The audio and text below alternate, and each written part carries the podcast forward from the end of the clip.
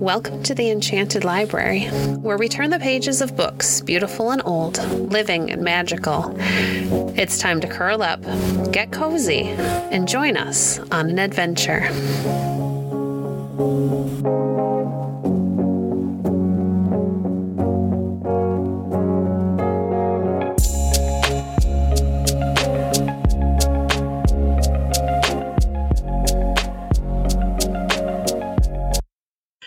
Today we're reading from This Country of Ours by H.E. Marshall.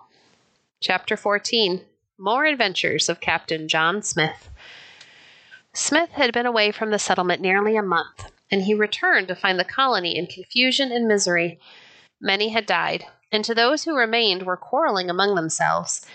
Indeed, some were on the point of deserting and sneaking off to England in the one little ship they had. They were not in the least pleased to see Smith return and they resolved once more to get rid of him. So they accused him of causing the death of the two men who had gone with him, and condemned him to death. Thus, Smith had only escaped from the hands of the Indians to be murdered by his own people. The order went forth. He was to be hanged next day. But suddenly all was changed, for a man looking out to sea saw a white sail. Ship ahoy! he shouted. Ship ahoy! At the joyful sound, the men forgot their bickerings, and hurrying to the shore, welcomed the new arrival. It was Captain Newport, with his long promised help. He soon put a stop to the hanging business, and also set poor Captain Wingfield free, for he had been kept prisoner ever since he had been deposed. Newport had brought food for the colony, but he had also brought many new settlers. Unfortunately, too, one day the storehouse was set on fire, and much of the grain was destroyed. So, in spite of the new supplies, the colony would soon have become in the old starving condition had it not been for Pocahontas. She was resolved that her beloved white chief should want for nothing, and now every four or five days she came to the fort laden with provisions. Smith also took Captain Newport to visit the Powhatan, and great barter was made of blue beads and tinsel ornaments for grain and foodstuffs. After a time, Captain Newport sailed home again, taking the deposed President Wingfield with him. He took home also great tales of the savage emperor's might and splendor. And King James was so impressed with what he heard that he made up his mind that the Powhatan should be crowned. So in autumn, Captain Newport returned again to Jamestown, bringing with him more settlers, among them two women. He also brought a crown and other presents to the Powhatan from King James, together with a command for his coronation. So Smith made a journey to the Powhatan's village and begged him to come to Jamestown to receive his presents. But the Powhatan refused to go, for he was suspicious and stood upon his dignity. If your king has sent me presents, he said, I am also a king, and this is my land. Eight days will I wait here to receive them. Your father Newport must come to me, not I to him. So, with this answer, Smith went back, and seeing nothing else for it, Captain Newport set out for the Powhatan's village with the presents. He did not in the least want to go, but the king had commanded that the Powhatan was to be crowned, and the king had to be obeyed. He arrived safely at Werowocomoco, and the next day was appointed for the coronation. First, the presents were brought out and set in order. There was a great four poster bed with hangings and curtains of damask, a basin and ewer, and other costly novelties, such as never had been before seen in these lands. After the gifts had been presented, the Englishman tried to place a fine red cloak on the Powhatan's shoulders, but he would not have it. He resisted all their attempts until at last one of the other chiefs persuaded him that it would not hurt him. So at last he submitted. Next, the crown was produced. The Powhatan had never seen a crown, and had no idea of its use, nor could he be made to understand that he must kneel to have it put on. A foul trouble there was, says one of the settlers who writes about it. No persuasions or explanations were of any avail. The Englishman knelt down in front of him to show him what he must do. They explained, they persuaded, until they were worn out. It was all in vain. The Powhatan remained as stolid as a mule, Kneel he would not. So at length, seeing nothing else for it, three of them took the crown in their hands, and the others pressed with all their weight upon the Powhatan's shoulders, so they forced him to stoop a little. And thus, amid howls of laughter, the crown was hastily thrust on his head. As soon as it was done, the soldiers fired a volley in honor of the occasion. At the sound, the newly crowned monarch started up in terror, casting aside the men who held him. But when he saw that no one was killed, and that those around him were laughing, he soon recovered from his fright. And thanking them gravely for their presents, he pompously handed his old shoes and his raccoon cloak to Captain Newport as a present for King James. Thus, the strangest of all coronations came to an end. This senseless ceremony did no good, but rather harm. The Powhatan had resisted being crowned with all his might, but afterward he was much puffed up about it, and began to think more of himself, and much less of the white people. Among others, Smith thought it was nothing but a piece of tomfoolery and likely to bring trouble ere long. For some months now he had been president, and as president he wrote to the London Company. For the coronation of Powhatan, he said, by whose advice you sent him such presents, I know not. But this, give me leave to tell you, I fear they will be the confusion of us all ere we hear from you again. Smith told the company other plain truths. They had been sending out all sorts of idle, fine gentlemen who had never done a day's work in their lives. They could not fell a tree, and when they tried, the axe blistered their tender fingers. Some of them worked indeed cheerfully enough, but it took ten of them to do as much work as one good workman. Others were simply stirrers up of mischief. One of these Smith now sent back to England, lest the company should cut his throat. And Smith begged the company to keep these sort of people at home in the future, and sent him carpenters and gardeners, blacksmiths and masons, and people who could do something. Captain Newport now sailed home, and Smith was left to govern the colony and find food for the many hungry mouths. He went as usual to trade with the Indians, but he found them no longer willing to barter their corn for a little copper or a handful of beads. They now wanted swords and guns. The Powhatan, too, grew weary of seeing the palefaces squatting on the land of which he was crowned king. He forgot his vows of friendship with Smith. All he wanted was to see the palefaces leave his country, and the best way to get rid of them was to starve them. But although the Powhatan had grown tired of seeing the palefaces stride like lords throughout his land, he yet greatly admired them. And now he wanted more than anything else to have a house, a palace as it seemed to him, with windows and fireplaces like those they built for themselves at Jamestown. For in the little native houses which his followers could build, there was no room for the splendid furniture which had been sent to him for his coronation. So now he sent to Smith asking him to send white men to build a house. Smith at once sent some men to begin the work, and soon followed with others. On their way to the Powhatan's town, Smith and his companion stopped a night with another friendly chief, who warned them to beware of the Powhatan. You will find him use you well, he said, but trust him not, and be sure he hath no chance to seize your arms, for he hath sent for you only to cut your throats. However, in spite of this warning, Smith decided to go on. So he thanked the friendly chief for his good counsel, and assuring that he would love him always for it, he went on his way. It was winter time now, and the rivers were half frozen over. The land was covered with snow, and icy winds blew over it. Indeed, the weather was so bad that for a week Smith and his friends could not go on, but had to take refuge with some friendly Indians. Here, in the warm wigwams, they were cozy and jolly. The savages treated them kindly, and fed them well on oysters, fish, game, and wild fowl. Christmas came and went while they were with these kindly savages and at length, when the weather becoming a little better, they decided to push on. After many adventures, they reached the Powhatan's village.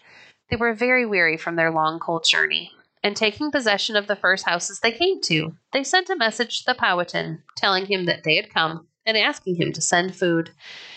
This the old chief immediately did, and soon they were dining royally on bread, venison, and turkeys.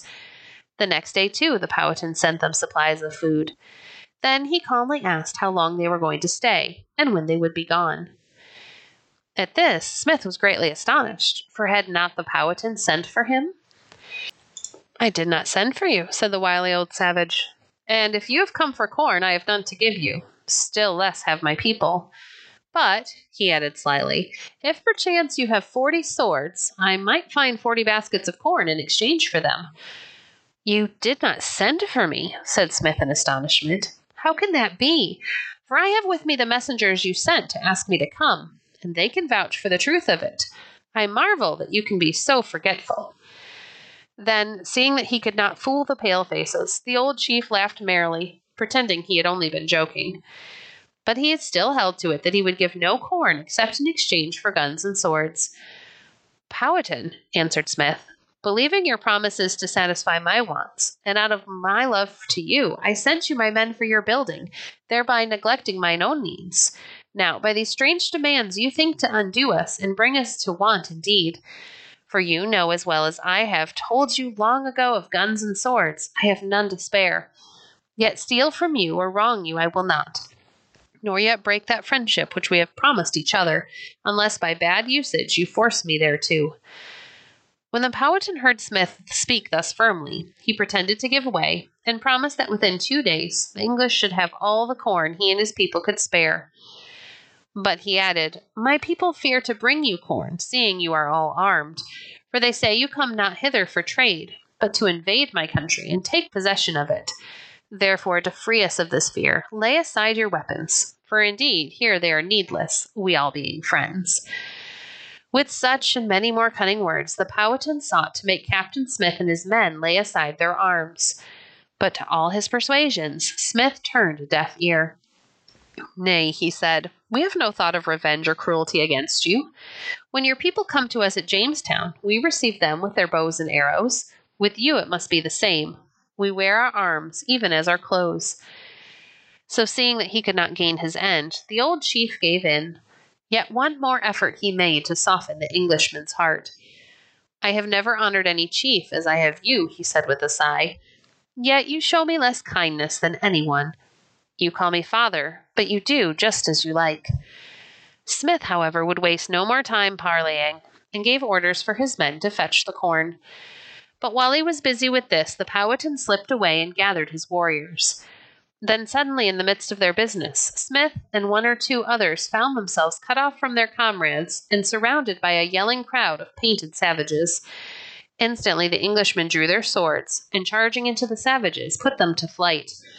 Seeing how easily their warriors had been routed, and how strong the palefaces were, the savage chiefs tried to make friends with them again, pretending the attack upon them was a mistake, and that no evil against them had been intended.